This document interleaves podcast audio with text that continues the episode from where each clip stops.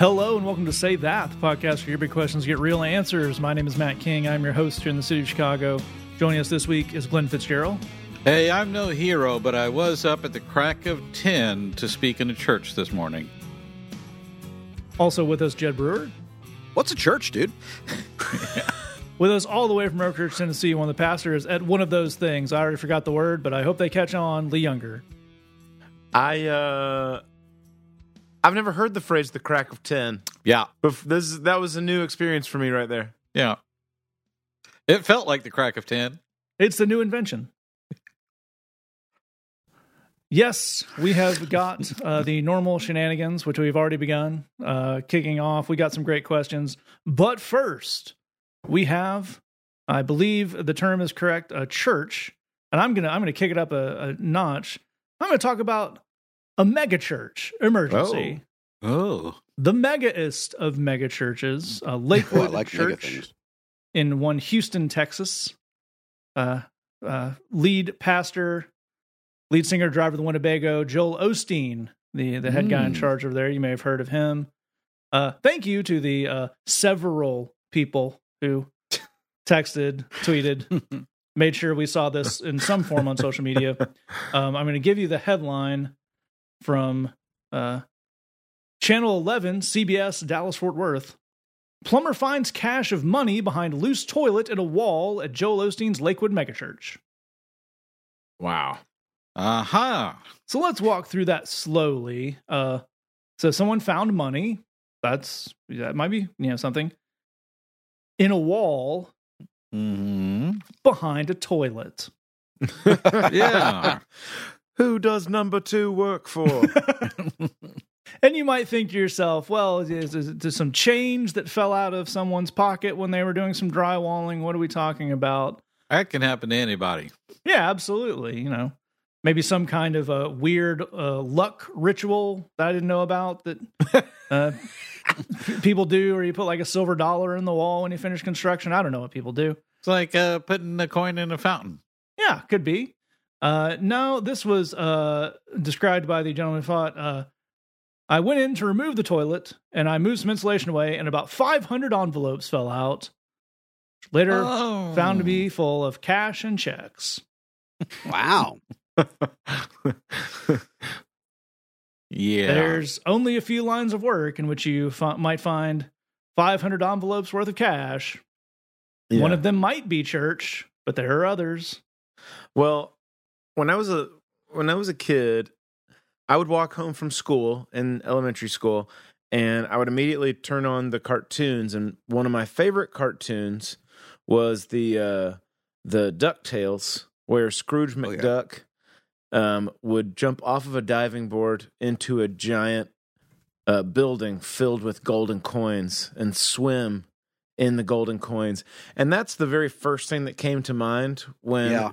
when I when I caught wind of this was like, so is he just like a real life Scrooge McDuck? And the place that he works is there's just like everywhere he goes, he, if he wants to, he could just roll around and swim in literal cash.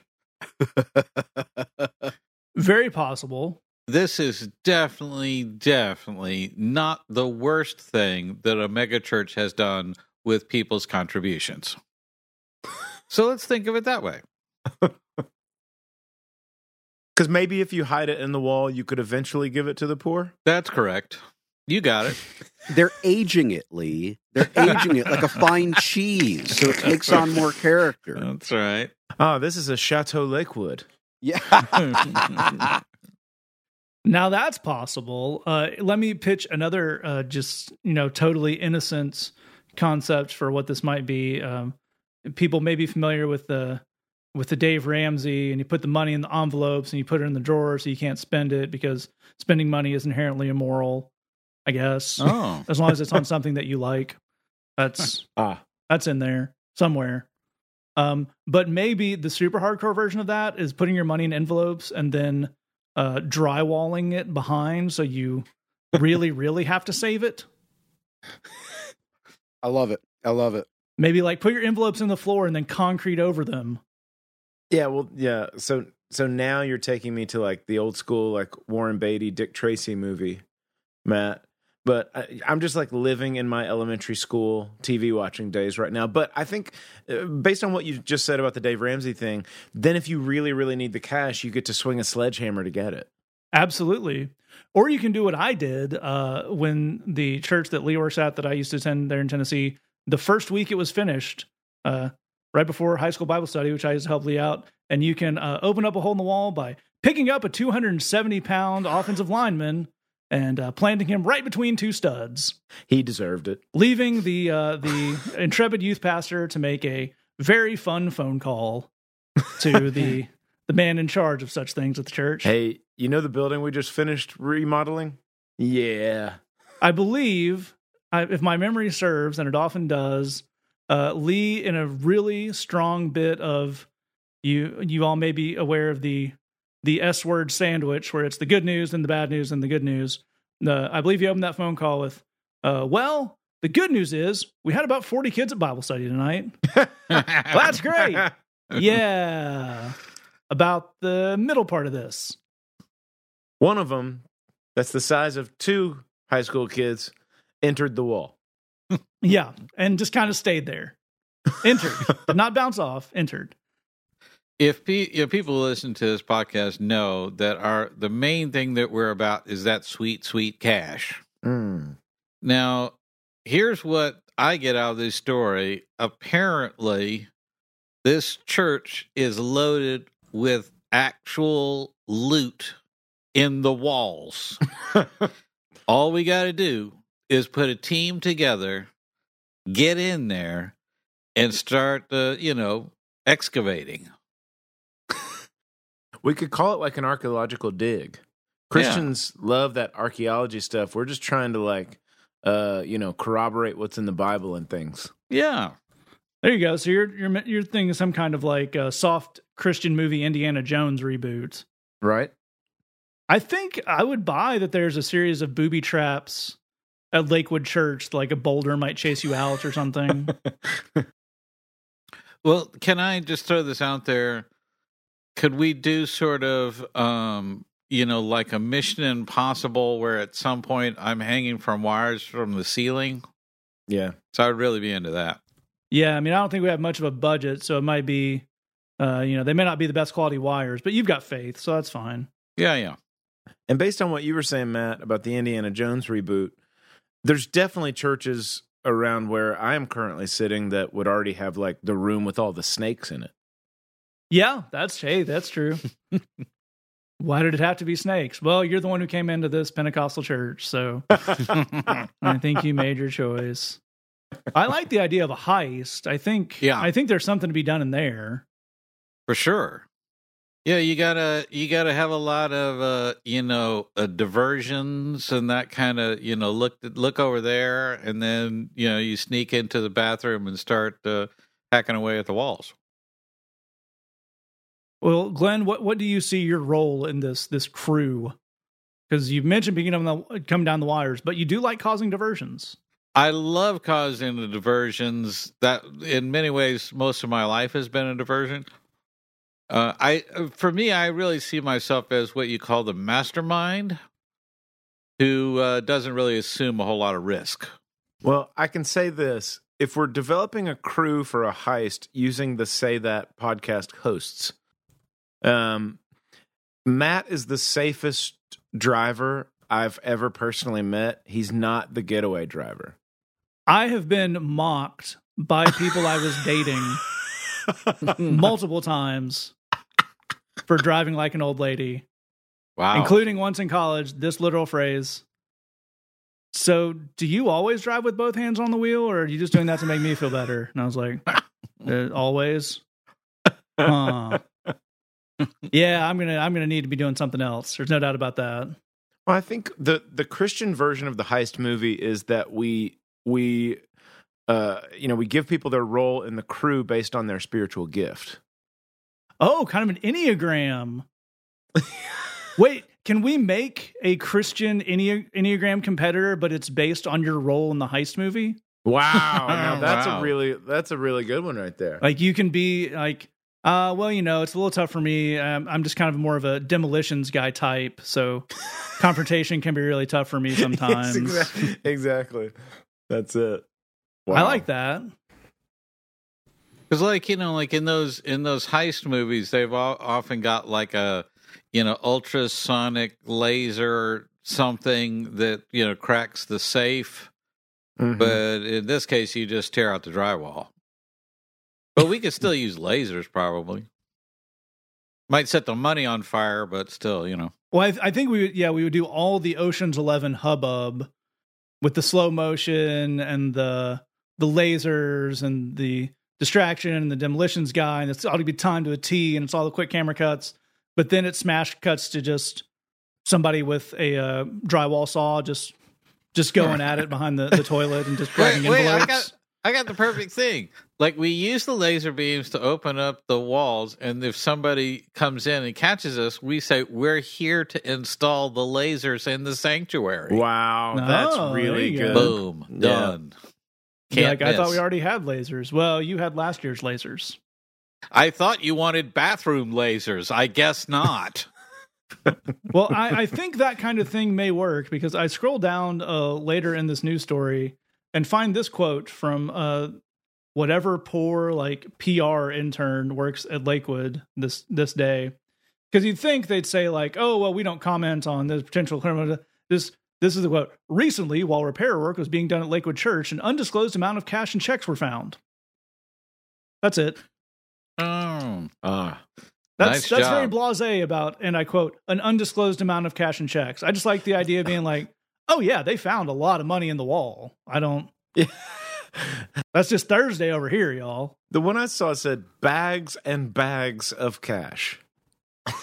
Yeah, here's where I I love. th- I'm looking at two news stories, one from the local CBS and one from NBC News, like the national one, and they both have this detail, which has nothing to do with anything, but I just love it because they're trying to imply a certain amount of shadiness even beyond what we're saying, and I just love that they know their audience would go like, yeah, that seems about right. So this is the last paragraph of the NBC News story. The money mystery comes after $600,000 in checks and cash disappeared from the church's safe in 2014. Hmm. The Houston Wow. Chronicle reported no arrests were made in the case, but the, when we talked about that at the time, I think like they lost 600 grand and they were just like, yeah, it was, there were people like, you can press charge like investigate. Nah, it's just.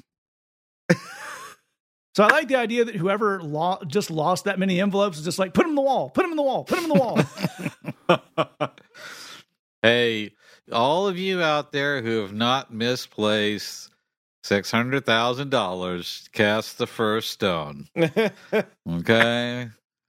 well, and if that's the case, I love how long that person got away with that for. yeah. Because here's the thing: put in the wall doesn't sound like a great like a great plan, but as you're rounding year seven of that Yeah. working out, and then to be undone by an errant plumber, that's uh, that's that's a tragic movie in its own way. Wow. And just just checking, they they were aware that you could use like fiberglass as a form of insulation on the walls. Well, they didn't have fiberglass laying around, Glenn. Well, I guess, yeah, you just you know, you grab whatever's to hand, but you know, probably there are other materials that would do better. I love the idea of the plumber getting into the wall, finding the envelopes of cash, and then, like, you know, texting his wife and saying, Look, w- just be straight with me. I found 27 envelopes, honey. 27. Okay. And then, like, you know, you know it was 31. But he's like, everybody, it was 27. Let's be clear on this. Well, the the plumber is a real interesting character in this story because not only did he, upon finding envelopes of cash, just immediately alert the uh, the church, and then it one weird detail said, and I was then there for seven hours while they dealt with that. So we found a the world's most honest plumber, but also the reason this is in the news is because he called uh, Houston's 100.3 The Bull, a country music Wow. radio station in the city. a completely appropriate way to disseminate any important information is immediately call the country music station. The drive time country music station. It's it's basically you know the the uh, media source of record. Here, here and here's the here's a, another unsung here on this is the DJ who I assume's call screener said something about there's a guy who is a plumber and wants to talk on air about what he found at the church he was working at. And it's a real bit of vision to take that call live on air. Yeah. Well, I think we've got we've got intrigue, we've got money making opportunities, we've got a heist set up to go in real life or in movie form. And if we all four of us get caught at Lakewood Church, uh, we were doing the movie, not the other thing. right. We can all be clear about that. And on that note, we will declare emergency off. Yeah, here, here I'm gonna be. I'm gonna level with you folks. Uh, sometimes we have to rack our brains to come up with something and go through some tweets, some Instagram, find some. Move on. It, it's a nice week, and as the holidays draw near, when the uh, when the emergency just comes pre-wrapped to you. when you look on Twitter and Joel Osteen is trending number one, and you think this might be an easy week right here. it has to happen sometimes. Uh, now, what does not just come together on its own, what is the result of uh, hard work and dedication by a huge team of very talented people, is the Bridgecast that comes out every Sunday, 7 p.m. Central Time on our Facebook page, facebook.com slash the bridge Chicago. You don't have to watch it live. It is archived over there at that same Facebook page for you to check out whenever you want. We also, of course, have Bridgebox, missionusa.com slash Bridgebox, where you can sign up $8 a month, get some good stuff into your inbox the first of every month. Keep encouraged and informed, all great stuff to check out. We're going to jump to our first question here. If you hang out with us all the way to the end, I'll give you some ways you can get in touch with us, or you can scroll down into your episode description and click the links you find there. Our first question comes in and says, I take pride in my work, mainly when it comes to fixing problems. I also understand that I will be bound to get some criticism and complaints for my work. However, people who were critics have an issue. When people who are critics have an issue that requires my help, I feel a little disincentivized to help them. What can I do? And uh, a really, really good question. As always, we appreciate the honesty on these kind of things. And Jed, where do we start off? This is a great question. Definitely appreciate the honesty. And I want to be clear I don't think this is a question that has a simple cut and dry answer to it.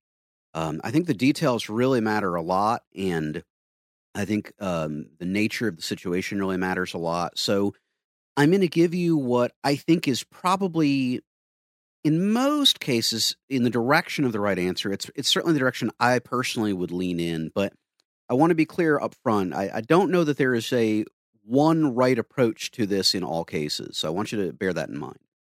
If it's me, the the place and and this is a scenario I'm familiar with. If it's me, the the scenario the direction I'm going to lean in is doing the right thing, but doing it for my own sake. Mm. And let me explain what I mean. I want to be able to look at myself in the mirror and say, I did what was right. I was a person of integrity. I was a professional, whether the other people involved in this were or not. And I think that if, for me, if I want to have peace about how I've handled a situation, most of the time I need to be able to say that.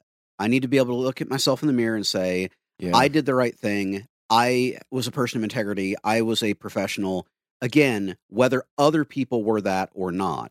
And it's worth noting that that is uh, in line with scripture in terms of the idea of as far as it depends on you living at peace with everyone. What I'm describing, to be clear, is not the same as trusting people who have betrayed your trust or let you down or just made it clear that they are not trustworthy. And it's also not the same as going way out of your way to hook them up. Um, I'm, I'm not talking about you know pulling unpaid overtime to solve their problems for them. I'm talking within the the scope and spec of your job and what you clearly have been charged to do. Um, doing that and doing a a responsible and good version of it, uh, whether they strictly speaking deserve it or not. And I'm suggesting that again because I, I think it's in most cases I think it's the right thing to do, and I think it's the the thing that's going to allow you to feel better about yourself than you would otherwise. But I also want to suggest that I think it's the right move because in most cases it is the absolute best form of revenge. Mm. Being a better person than the other people involved in a scenario, they know. They're aware. The the fact that they're not going to own up to it is another matter, but they know when they're dealing with someone who is displaying greater integrity and moral character than they are, and it will absolutely drive them crazy. So not only is doing the right thing the right thing, and not only will I do I think you'll have a great deal of peace off of it, and I, I do think that I also think that it is the best revenge in most scenarios, which is you know a pretty delicious combination. Um, you you might have heard the phrase "kill them with kindness," and and that's that's really what I'm describing here. Again, that's not the same as trusting them. Um, that's not the same as going way out of your way or um, you know burning up your weekend to, to do stuff that you you otherwise wouldn't do. But within the scope of of what you've been hired to do within the scope of, of your job spec i think in most cases um, you know giving them a level of professional service uh, that they may not strictly speaking deserve is what you're going to feel good about down the road. And and i think that's really where i would close out is to say ask yourself not what would i feel better about you know while i'm doing it or immediately after i did it ask yourself what you'd feel better about six months down the road. Because uh, I think that's usually a better metric. And there are scenarios where the right move and the move you'd feel good about six months down the road is to tell them to take a long walk off a short pier, but those are rare scenarios. Most of the time, the taking the high road, being the bigger person, choosing to be professional even though they weren't, that's the thing you're going to feel better about six months down the road. And, and that's how I would encourage you to make that decision. I think it's, it's such a great place to start out and just a really solid foundation to move on from. And Glenn, where do we take things from there? Well, I agree with Jed. I, you know, it's one of those things where it's uh, it it it can go. This kind of situation can go into something that's really uncool pretty easily. Uh, versus sometimes it's in the realm of things we can kind of take in stride. But I think it is worth pointing out that you deserve, and it's fair for you to expect a certain amount of thanks for hard work that's done well and done with some integrity, and uh, you know you've you've tried to do your best with it, and uh, it's it's fair to expect people to have a little appreciation and and uh, and express that verbally in a way that you can hear it. Um, so I think you know let's let's start by recognizing it's a it's a legit thing. Uh, the we're we're not even talking about spirituality here. We're not even talking about basic good and responsible behavior. We're we're really talking about manners at this point, and that's uh, if if you don't even manners are things you can sort of do by uh, rote uh, without really feeling them, kind of a thing. It's just uh, an automatic thing, or ought to be. Uh, so if we're not even displaying that, then yeah, we're we're in a situation where uh, someone's failing to do the bare minimum. But I think it's also important to recognize that you need to communicate that displeasure at some point.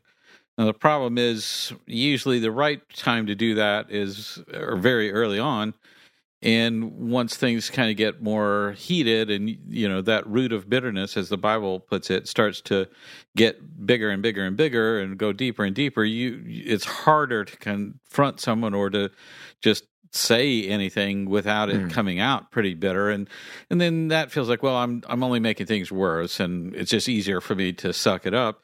Maybe it is maybe it's not. I, I think you might look at what you deserve in terms of being able to express that and and simply look somebody in the eye and say, look, you know this this might you might be dealing with your own frustrations with things and um, yeah i'm in the environment so maybe you're taking out some of that frustration on me or you're just not fixated on uh, you know my feelings in this situation. And i'm not trying to make myself uh, the most important thing in the in in the interaction here but you know some basic appreciation uh, would be nice and that kind of thing or you know just some civility even here.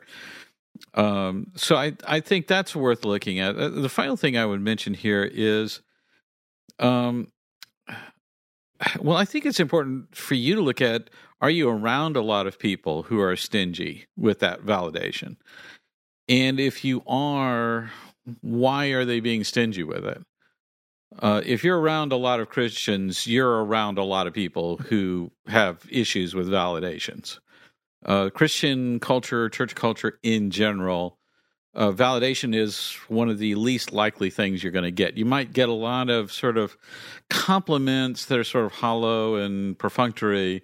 You know, that was a great sermon. This was, you know, you know, you know, loved hearing you bring the word, brother. That kind of a pat kind of thing but a validation of you know this really meant a lot to me and it really helped me thank you very much uh, whether that's uh, fixing problems like what you're doing or or preaching a sermon or anything really that we do to help other people uh, if people are stingy with that validation, I think it's important to ask why. Uh, that might be a problem that they have with their upbringing. It might be uh, a problem with um, just the way that they see themselves. But I bet you that people who don't get a lot of validation are stingy with giving it to others.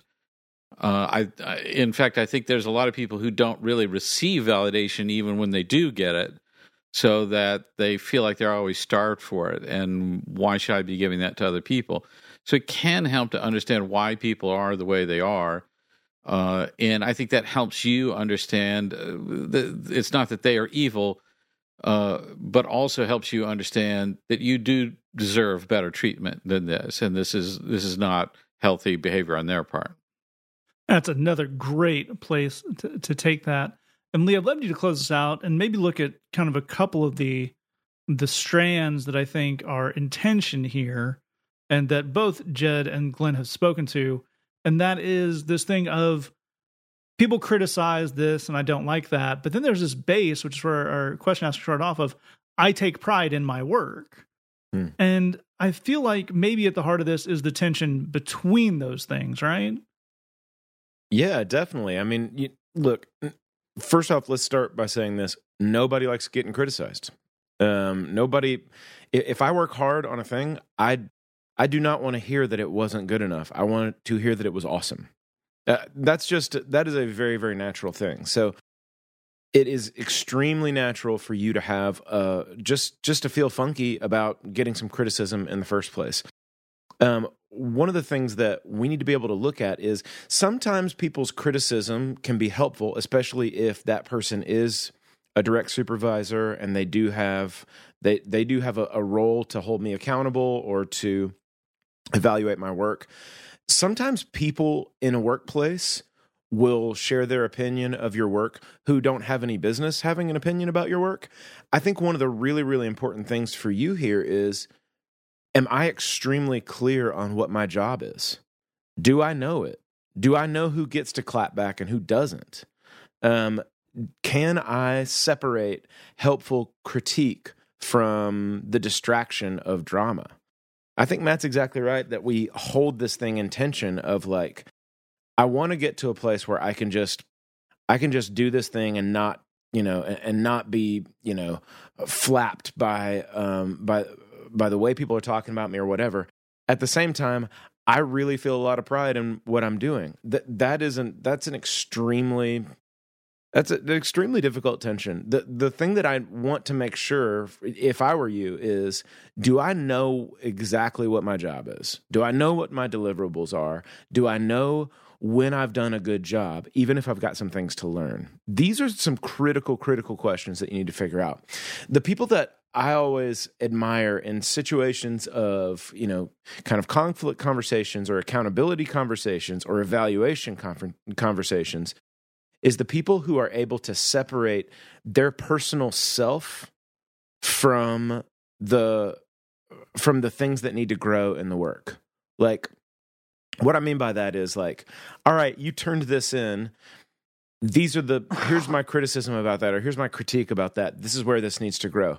And somebody that's able to look at that and say, okay, I will try to onboard that for next time without being able to say, that means I'm a terrible person who's failed at everything and that's where we've got to watch some of that pride and stuff like that but um, when you can look at like i can do my job and i can do it well and i may get some critique or whatever but i don't have to pay attention to the you know the drama that other people are bringing into my world and and whether or not that means that i wind up doing something for somebody else that's been uncool to me I can raise above the level of of trying to get them back or whatever. That is a step of maturity that uh, number one, I think you're well in the way of that just because the que- just because of the way that you word the question. I think that you're you're on your way to a to a level of maturity that's important. But just kind of looking at God made me to do certain things. I can do those well, and I can do those regardless of the drama of my workplace. And I can be kind of a Teflon to some of this distraction, and I can just do what I need to do. And but uh, I think a huge part of that starts with: Do I know what my job is? Do I know who my supervisor is? Do I know when I've done a good job? And can I separate the idea that that whatever those uh, critique conversations or evaluation conversations need to happen, that's not a direct.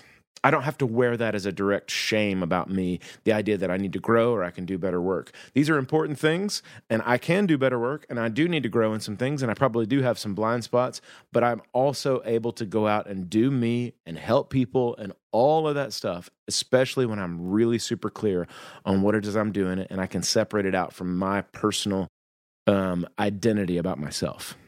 I think that's all really, really fantastic stuff. And I I would emphasize just that last little bit that Lee um, mentioned there of that identity part. And I think that plays in a lot.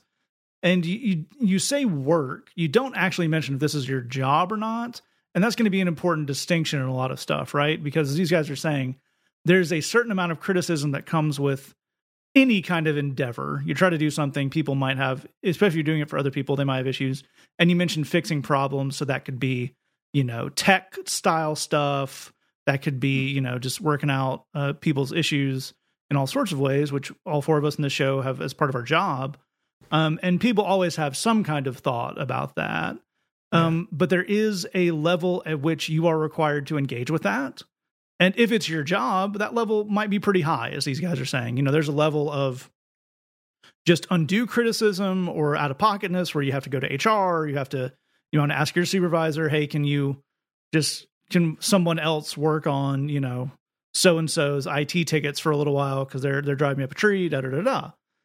If it's something like a volunteer organization at your church or something, you can still do those same things. It's a good idea to go to the pastor and say, "Hey, I, you know, I love working on the on the the sound team and the tech stuff, and it's really rewarding." But you know, the the fact that brother so and so really has a lot of thoughts about the sound mix, even though he's not on the worship team, is kind of wearing me out. So, can someone talk to him? Like, if it's someone else's job to have that conversation, by all means, push that off to them. Yeah. And, you know, we want to, we talk a lot on the show about kind of not beating up on yourself. And there's an important point here, which is the fact that you don't want to do nice things for people who uh, verbally criticize you does not make you any kind of bad person. Doesn't mean That's you don't right. like doing those things. Doesn't mean you don't have a, a heart to serve. It is, as all these guys have pointed out, a perfectly natural reaction to that.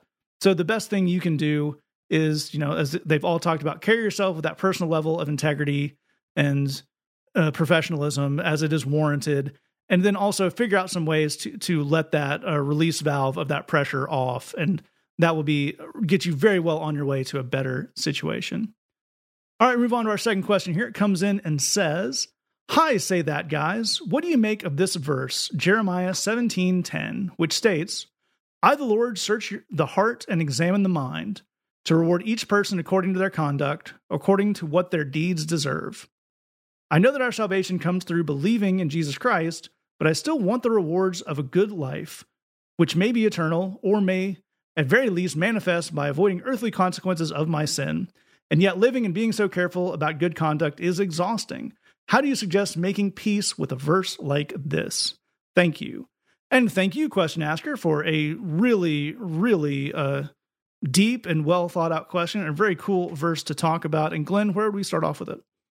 Well, I want to know. You said uh, living uh, and being so careful about good conduct is exhausting, and I I agree with you 100. percent um, to the extent that I ever are that uh, am that concerned about good conduct, which is not that often.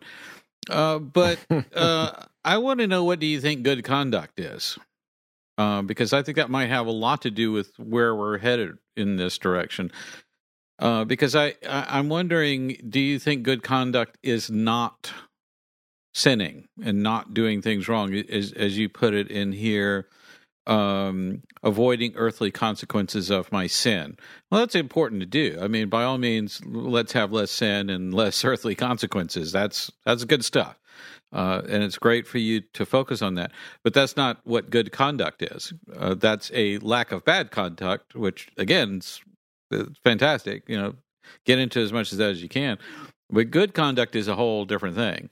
Uh, that's taking us in the direction of loving others, serving others. Um, you know, like we were talking about on the last question, being thankful towards others and showing appreciation to them, uh, encouraging and lifting them up, uh, providing physical help if that's something you're able to do. You know, even driving somebody to church and uh, just having a, a, a nice conversation that can that can be huge for someone. So uh, I think to a certain extent we have this way of of sort of this vague idea of good is mostly not doing bad things and having like really good doctrine and theology or something, which I don't think holds up to scripture at all. That's not a, a picture that I get from scripture at all. I think there's also a, a, a, spirit behind this that I see and hear a whole lot uh, from Christians is a spirit of I've got to show God something. Right. I need to, you know, demonstrate something. Uh, and I need to get that performance correct. And this verse is directly saying that's not what God is all about. This verse says, I search the heart and I examine the mind. Uh, that's God speaking there. I know you. I you don't show me anything. I know what it is. You, you, there's no demonstration of it. I'm already aware of it. Uh, I know what your struggles are, what your doubts are, what your fears are. But I know that you've got a heart to be a better person than you are, and I know that you're going to find a way to be that better person. I I know that you want to do more with your faith and and step out more and I want to open those doors for you when the time is right. And I want you to be on the lookout for that. So, you know, I think we say, I got to show God something. God, God says, I know your heart. And he says that a lot in scripture. So we need to shift our perception around to God knows me. He knows where I'm coming from. He's aware.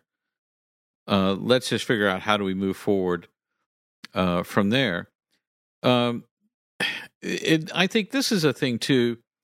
We get this um, this feeling that that we have to show God something because we don't want God to misjudge us, which is kind of makes no sense because He is aware of what's going on. But we think God's going to misjudge us because He doesn't under the understand the expectations that we put on ourselves. So we put these crazy high expectations on ourselves then we sign God's name to the bottom of that and say, well, okay, He expects those things when He doesn't. And then when we fail to meet our own expectations, we're angry or worried or upset yeah. that God's going to condemn us for the expectations He didn't have anything to do with. Those were our own made up things. God says, I know your heart. Let's stop playing all those games. Let's manage the expectations to what I want from you. Uh, if you if you set out in your life to be a good Christian and love God with all your heart and to serve your fellow man, you're going to end up sinning a whole lot less, and that's going to work out just fine. Uh, I think once we simplify it down to that, and and not figure out how do we play games with trying to impress other people or impress our own expectations, we'll be in much better shape. I think it's an excellent base to start us off here. That's that's great stuff. And Lee, I'd love you, you, you to pick us up here. And I don't want to get too into the weeds or, or flex my own immense Bible knowledge, but I'm aware that the book of Ezekiel is in the Old Testament. Yeah. And uh, I think uh, as, when we're looking at Bible things, even though that seems like a very, very basic uh, distinction to make, uh, really oftentimes is this Old or New Testament? What does that tell us? Is a good place to start, right? Yeah, it's it's not one of these things where our thing is, hey, don't read the Old Testament because the new thing has happened. But it is a really critical thing that we understand a, a big, huge fact about the Bible, which is there is a story arc.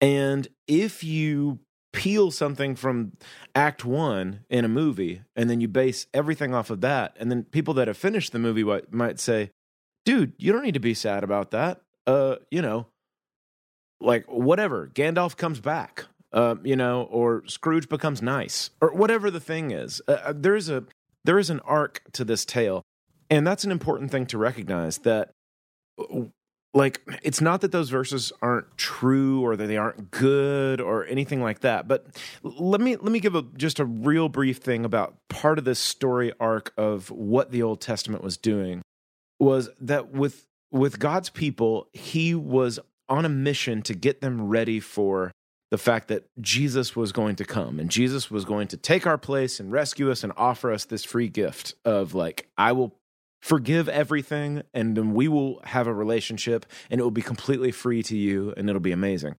One of the things about that is you will understand that better if you understand how badly you need that. And so in the Old Testament, there was this gigantic system of rules and laws, this morality, this whole thing, lots and lots and lots of rules. And God said, Go ahead and keep these. If you keep these, we're good. If you don't, we're not, kind of thing. And basically, nobody ever did. Um, and then when you fast forward to the New Testament, what uh, the Apostle Paul, a guy that uh, you know told a lot of people about Jesus, wrote a lot of the New Testament. He actually says in the book of Romans in chapter 3 the whole point of all those rules was to close everyone's mouths bragging about how awesome they were and how moral and how amazing and how good they were at keeping the rules. And it was to show everybody hey, we need a new system. I actually need to be rescued here. I need to be bailed out uh, I can't keep the rules.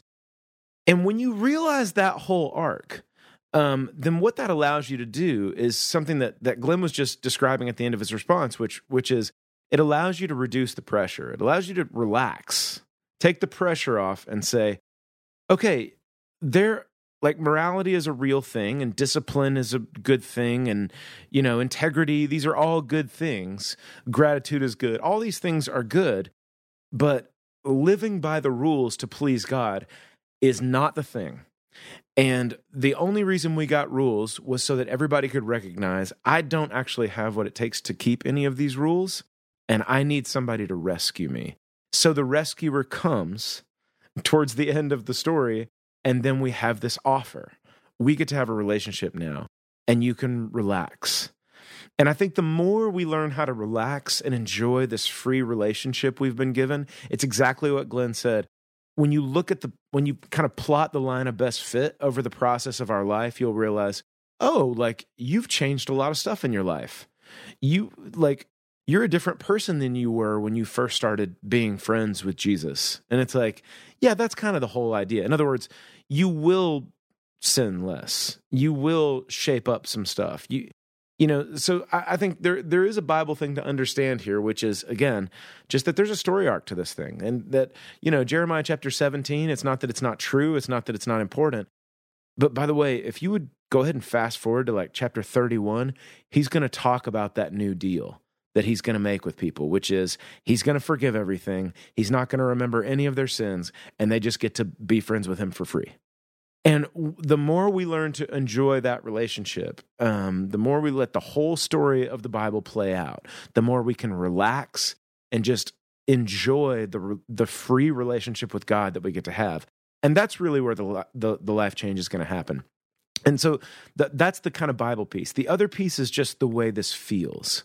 Um, and and I think Glenn hit the nail on the head when he said that we set our own standards and then we feel bad when we don't uh, keep them um, that's that's the the feelings piece that we get into. I think that you know, as a dad, I can tell you that the stuff that my kids have invented in their own heads about what upsets me has nothing to do with any of the things that upset me. And if the times that we just talk about it, I'm like, yo, I'm not upset with you in any like let's just hang out. We are actually really really good.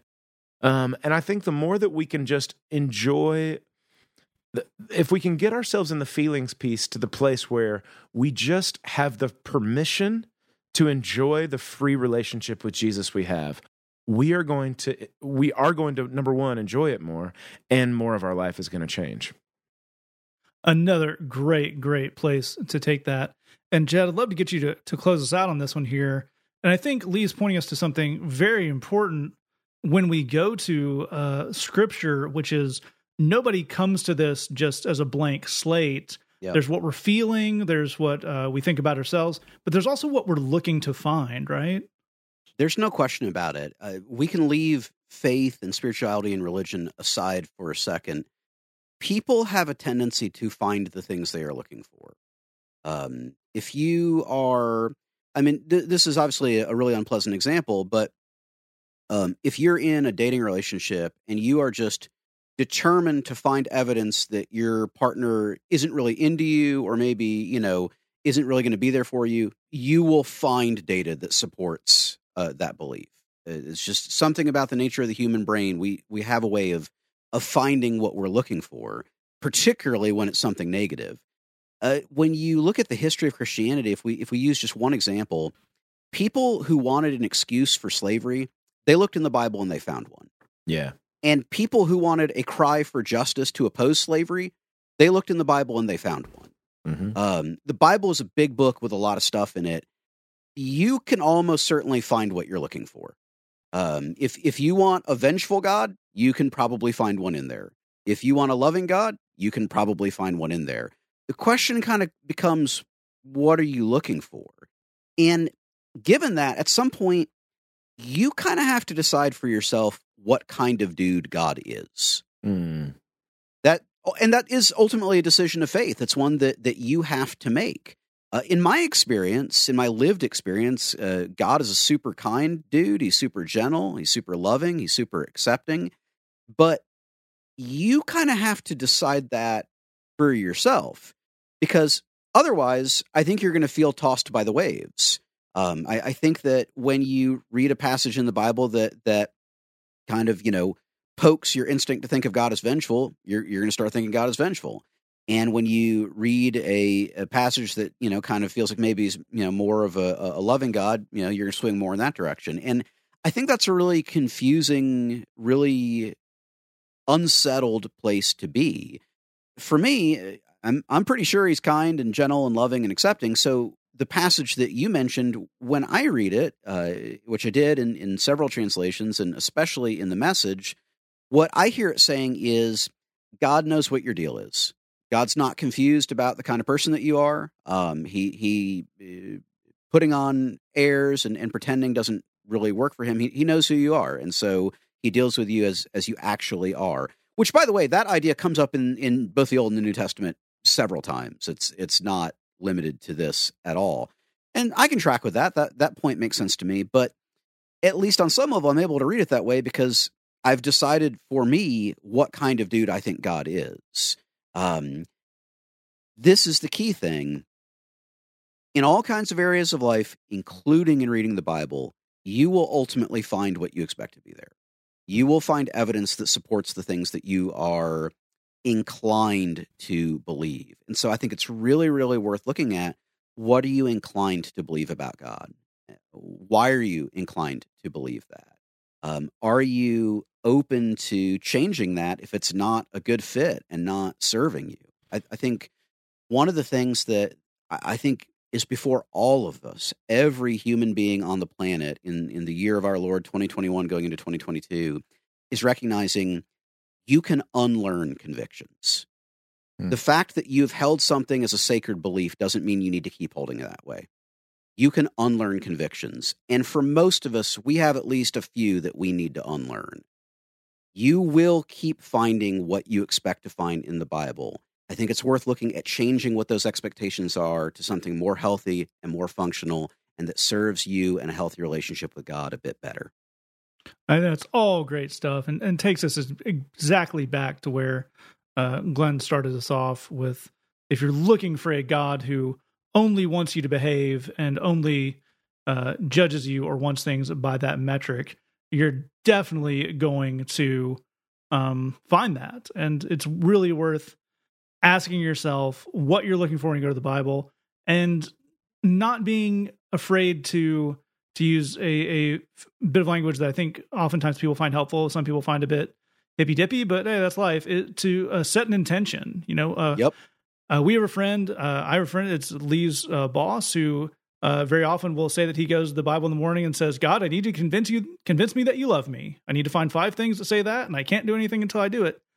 And here's the amazing thing: he hasn't uh, had to stay at home until 3 p.m. because he hadn't found them yet. Right.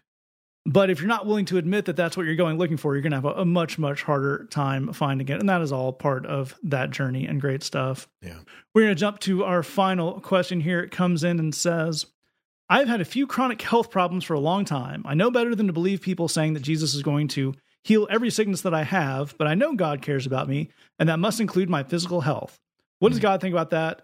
And how do God and I work together to deal with these health issues? And another great question, Lee, where would we start off? Well, I think the very first place that I would start off is to say I'm I'm sorry that you're going through what you're going through, and would love to just be praying for you. Um, I'm sorry for the pain and the suffering that you've had, and and all the ancillary things that come with that. Um, you know, I've read your question a lot of times uh, since since Matt sent it around, and I I just I, I love the way you word it um you know it's just very it, it's it's just very strong. Um you're like look i i i don't expect jesus to heal every sickness and disease in the world and so i'm not expecting that from him. I know he could uh also i believe he cares about me. And so what does god think about that? I think god would say you and i are on the same page man. We, like you, you you get me. Um and so i just want to say i think that I think that you get the Lord. I, th- I think that you understand His heart a lot. Um, I, I, know that I know that Jesus does care about you. I know that in the end, um, He promises He's going to wipe every tear out of every eye. He's going to heal every disease. I, disease. I, I was just reading in the Gospel of Matthew in chapter nine that said he was in this one place and he healed um, he he healed a bunch of people, and it specifically said he healed because he had compassion on them. And it's a it's a it's a really funky sounding word when it says that Jesus had compassion for them. It's the the word is splanchna, and it Ooh. literally is the word for the intestines. Like nice. he felt for them in his gut. That's why he healed them. He didn't heal them because he had the power to. He didn't heal them because it was his job to. He looked at people who were suffering, and in his gut, he felt for them. He feels compassion for you. Um, I I know this is a broken and messed up place. I, I was thinking about this uh, when you said, "What does God think about that?" It made me think about this place in um, in the Gospel of John in chapter five, where Jesus rolls up on this place where a lot of people are suffering and a lot of people are struggling. And he goes up to this one dude and it says, This guy had been paralyzed for 38 years. And it's, and it, John specifically says, when he learned that he had been there for a long time. And, and if we just stopped right there, that's, that's the word I wanted to share with you is that Jesus looked at this dude and he thought, dang, this has been a long time. And I love that right there. I love the idea of him just looking at somebody and saying, You've been going through a thing for a long time. It's like, what does the Lord think about you? He, th- he has compassion for you. He wants better for you. He recognizes that you've been hurting for a long time. And all of that stuff is extremely kind. I don't know why in this broken world, every there's a lot of stuff that's sideways. I know that he cares about you. And also I know that he would love for you to to have access to and to find the best kind of strategies for you to put into place for the here and now to do whatever you can um, to to feel better. Um, so whatever that would be, I definitely want to be praying along with you that you get the help that you need. That whether that's medication, whether that's therapy, whether that's um, whether that's a different, you know, whatever kind of strategies or tactics or any changes that can be made that can help um, i'm going to be praying that the lord would give you wisdom on that and give you access to the people that you need and to the the care that you need. I know that he loves you. I feel like from reading your question that you understand him and his heart. And so i want to encourage you that you're um, you're on the right track and i think you're a lot closer to him than uh, than you realize that's a wonderful place to start that off. And Jed, where do we go from there?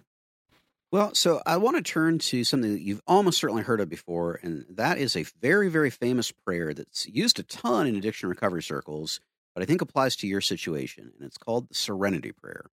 And there's about 500 different versions of it, but the this is pretty close to the most common one. It says, "God grant me the serenity to accept the things I cannot change, the courage to change the things I can, and the wisdom to know the difference." And I think your question was, what does God think and and and how can God work together to improve your health? Put it another way, you know, what what can God do for me, right? And yet, we as Christians, yes, we believe that God does have the power to physically heal you, I think that the three things that God would ha- would give you today and would want to give you today as a part of dealing with your health situation are serenity, courage, and wisdom. Uh, the truth is that there are some things that for you are addressable today, whether that's going and seeing a doctor or doing lab work or doing physical therapy exercises or, or whatever it is that, that's related to your situation. There's some stuff that you can address today. And to j- address it today is going to take a blend of, of courage and endurance and strength. And God absolutely wants to give you those things. There's no question about it. There are some things that are simply not addressable today. They may be addressable tomorrow, they may be addressable next week or next month, but today they're not. And for those things, we need desperately for God to give us peace and serenity and acceptance. And He wants to do that. He absolutely wants to give you those things. And critically, as the prayer ends, we really, really, really need the wisdom to know the difference. A lot of the problems, certainly in my life, and I think it's true for a lot of us, a lot of the problems that we get into in the midst of tough situations is getting confused about the things that we have the ability to impact and the things we don't. Um, you know, putting a bunch of time and energy and effort into stuff that we're not going to be able to change, at least not today, and kind of ignoring the stuff that we can address and impact and change today. And God absolutely wants to give you that wisdom. He he wants to give you that insight. He wants to give you that perspective. And I think that if you've never thought it, about it before, I'm guessing you have if you've been dealing with this, as you said, for a long time. But but for folks who maybe are dealing with some struggles, maybe some health struggles, but it's new, I think it's an interesting question to ask what would it look like to live at peace with your body and your situation? Hmm. I'm not even asking you to do that yet. I'm just asking you to think about what would it be like to live at peace with your body and your situation? What would it be like to accept the elements that you can't control? What would that mean for you, practically speaking? And the one more thing that I would have you begin as a thought experiment, if it's if it's a new concept to you, is just what would it mean to think about your situation in an effective way? What would it mean to conceive of it and think about it in a way that gives you more calm, that gives you more groundedness, that gives you more centeredness? And this actually very much is going to tie back to to our last question. Um, how we think about things there's a hippy dippy way, as Matt put it, where how we think about things can can maybe on an almost supernatural level change those things. And and I think there probably are some elements of, of truth to that. But how we think about things massively changes how we approach those things. And it Mhm. massively changes how stressed out we are about those things. And it massively changes how draining those things can be on us. And so I, I want to encourage you to begin imagining what would it mean for you to think effectively to think in a way that produces good fruit that you feel good about for your situation. One more thing, and this ties into the thinking effectively. I want to encourage you to avoid black or white thinking. There are so many situations where we want to think of it as fixed or not fixed, put together or not put together, whole or broken. I don't think health works that way. I, I think a lot of situations don't work that way, but health definitely does not work that way. Most people are on a continuum of some things are going okay and some things are not. It could be that a lot of things are not going okay. It could be that a few things are not going okay. But I think that this is something where a black and white thinking is probably not an effective form of thinking. So I'd have you consider what would it do to the way that you think about and feel about all of this if we looked at health as less of a binary, less of a black and white, and more of a continuum. In the meantime, we're praying for you in the midst of this uh, struggle. Absolutely right. And Glenn, where would we close this one out? Well, uh, as these other fellows have expressed, you know, we're sorry for these struggles, and and uh, certainly it's it, it's very difficult to talk to someone who's having you know a chronic problem, an ongoing problem with a lot of uh, pain and some suffering to that, and, and uh, you know patience is running out. Just about anything you say to that is going to sound a bit trite, and so we we want to try to pull back the focus as wide as we can and just get a big picture view of it. And I I, I would point to my own situation this past uh, week. Uh, I was doing really more work than I should have been doing, uh, getting into a bit of an overwork situation. And right at the end, right when I was really, really tired and, and ready to hang it up for the week, I had a massive uh, allergy flare up that I hadn't had in a couple of years, uh, practically. And um, I took that to the Lord and said, No fair. Uh, I'm trying to be Christian over here and, um, you know, doing lots of stuff. So you're welcome. And uh, you know, you're you're supposed to keep me from having any problems at all whatsoever. Uh, because if you keep me from having problems, I can be super Christian. And uh, the, the, Lord explained to me that theory doesn't doesn't hold up. But it, if nothing goes wrong in my life, I, I, tend to put it in cruise control pretty pretty easily. Uh, but it's also a matter of uh, I wasn't really as focused on the way that I was managing my time uh, as I should have been. In and so that you know the allergy thing was maybe getting my attention uh, in a certain way and maybe showing don't burn the candle at both ends because your health will suffer. You physically you just aren't able to handle as much as you think you can. And so um, I have to ask myself, you know, how easy is it for God to get my attention? Uh, how easy is it for Him to get me to make changes in my lifestyle? All those kinds of things. Uh, but the the reality is, let me, let me take this in a, in another direction that that might apply to your situation as well. Uh, the way that I handle that is phase one is I ignore it completely until it gets way worse. Then I I go to the Lord and I say, okay, uh, either you heal me right away, or what I'm going to do is like grit my teeth and just be angry and clinch until it's over. And that's not that's not good. And here's why I'm clinching. I'm clinching because I'm angry. Mm.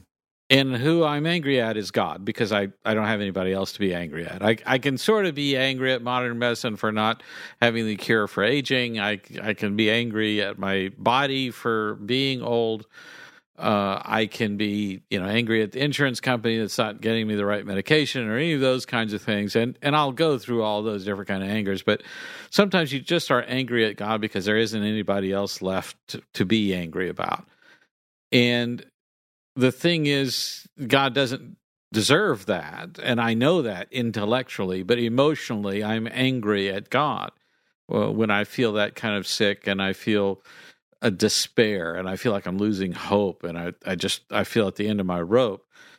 And I I want you to ask yourself how comfortable are you at expressing that anger? And these other fellows were kind of touching on that. I think it's worth looking at uh, getting real with God about that and saying uh, this is not okay, and I don't feel good about it. Uh, as, as Lee was pointing out, I think it's a good thing to to recognize. Okay, you know, I know that that uh, it, it, God cares about me, but man, this is not cool. And I think you deserve to express that. Uh, I think as long as you always listen to the answer, you can ask as many wrong, dumb, you know, just uh, uh, evil questions of God. As long as you listen to the answer, that's the whole key thing uh, because the Lord will set you straight on all the wrongness and evil of your question. So there's, there's I, I think if we free ourselves up to express that stuff and commit ourselves to really getting that answer, I think we're going to live in better uh, mental health, if not physical health, uh, and our relationship with God will only get deeper through these sufferings.